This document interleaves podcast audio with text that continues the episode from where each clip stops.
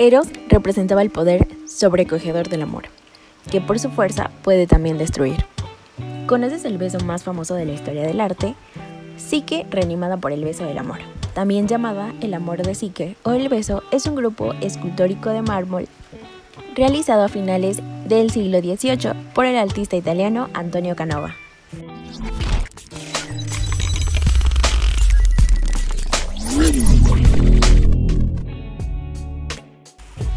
Bienvenidos a una emisión más de Un ratito de arte. Esta ocasión hablaré sobre uno de los besos más románticos de la historia. Hablaré de la obra que representa Más que amor, que procede de una historia de la mitología. Es una escultura neoclásica en mármol blanco que representa la bella historia de Cupido y Psique, o Eros y Psique, de las metamorfosis de Apuleyo, que es un libro también conocido como El asno de oro. Esta representa la interpretación socrática del impulso de Eros, quien vendría siendo el amor por una función de unir el cuerpo y el alma a través de estímulos que enlazan la pasión amorosa. Como siempre, comenzamos con los datos importantes. La escultura fue elaborada en 1787, pero no fue terminada hasta 1793 por el considerado mejor escultor neoclásico, Antonio Canova, por encargo de un coronel británico llamado John Campbell, Lord Coward, en 1787 Ahora quizás no entiendan el término neoclásico. Bueno, el término neoclásico surgió en el siglo XVIII para denominar al movimiento estético que venía de reflejar las artes en principios de la Ilustración. El neoclasicismo es un estilo inspirado e imitador de la antigüedad clásica. De ahí los temas históricos y mitológicos.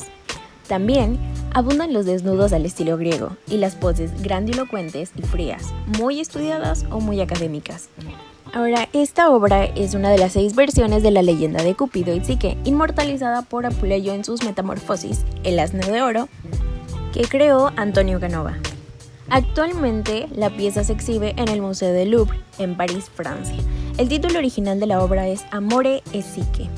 Su ubicación en París, Francia, y la técnica es escultura en mármol blanco. Y para ser exactos, medía 155 centímetros. Lo más bello de esta obra es el mito que hay detrás de la escultura, que va así. La historia de Eros y Psique tiene una larga tradición como cuento popular del antiguo mundo greco-romano, mucho antes de que fuera escrita por primera vez en el siglo II después de Cristo en la novela latina El asno de oro, del poeta romano Apuleyo. La propia novela tiene el estilo romano, aunque Psique y Afrodita retienen su carácter griego, y Eros es el único personaje que procede a su equivalente en el panteón romano, ya que muchas veces estos personajes suelen cambiar tanto en la mitología griega como en la mitología romana. Pues esta historia se conoce como el mito de Eros y Psique. Cuenta la historia que hace mucho tiempo existió un rey y una reina que tenían tres hijas.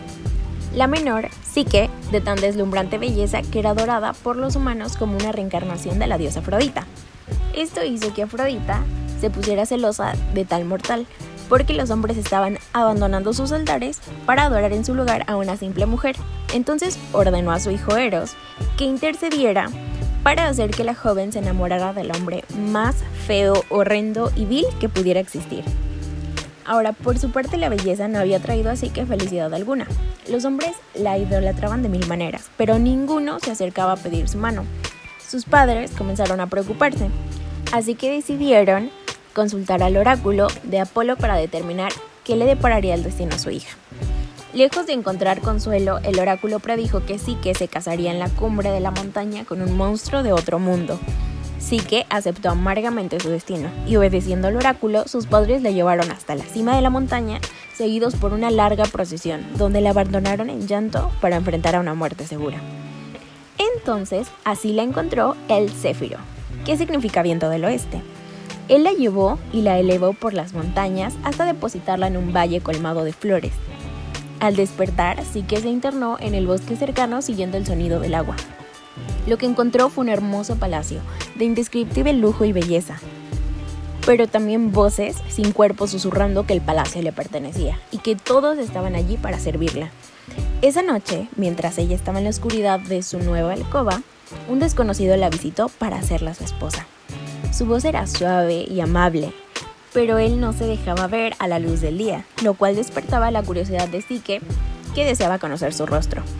Con el pasar del tiempo, sí que en una ocasión vio a sus hermanas. Al visitarla en su palacio lleno de lujo, sintieron celos. Así que la convencieron de que tenía que ver la cara de su esposo. Le dijeron que era un monstruo, así que le dijeron un plan para que ella pudiese verlo. Esa misma noche, sí que esperaba que su marido se durmiera junto a ella y encendió su lámpara para observarlo. A quien vio fue al más hermoso de los dioses, al mismo Eros. El cuchillo cayó de sus manos y mientras observaba extasiada su imagen gloriosa, una gota de aceite proveniente de la lámpara cayó en el hombro de Eros. Entonces él despertó y librándose del abrazo y los lamentos de Psique, expresó su decepción por la traición de Psique a su amor. Le contó que él mismo desobedeció las órdenes de su propia madre al enamorarse de ella, pero que ya todo estaba arruinado, y así despegó sus alas y se fue. Entonces sí que comienza una búsqueda desesperada por encontrar a Eros, que culmina en su llegada al templo de Afrodita. Ella, llena de ira y deseos de venganza, rasga las vestiduras de Psique y le encomienda tareas imposibles. Psique recibe ayuda de distintos dioses y fuerzas de la naturaleza que hacen posible que complete estos desafíos. Afrodita entonces inventa un nuevo castigo para Psique. Ella debería internarse en el mundo subterráneo, el inframundo, en busca de Perséfone, reina del infierno, para rogarle que le diera un poco de su belleza dentro de un cofre. A pesar de tantas dificultades, sigue cumple con la tarea y comienza su viaje de vuelta hacia la luz. Pero al salir del inframundo, en el camino cae presa nuevamente de la curiosidad. Atraída por el deseo de agradarle más a su amado, adornándose de belleza divina, abre el cofre e inmediatamente cae en un sueño mórbido, en un coma. Eros, que después de todo estaba enamorado, fue a ver a su amada y de un beso limpió el sueño en sus ojos, prometiendo que jamás la abandonaría. Luego se dirige a visitar a Zeus para rogar al dios que tuviera compasión de Psique y la hiciera inmortal, para que pudiera vivir con él en los cielos.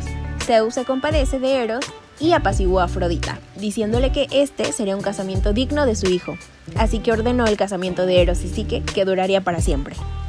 Un final feliz que Canova, considerado el mejor escultor neoclásico y amante de todo lo que sonara griego, acabaría plasmando con exquisitos resultados en esta espectacular escultura.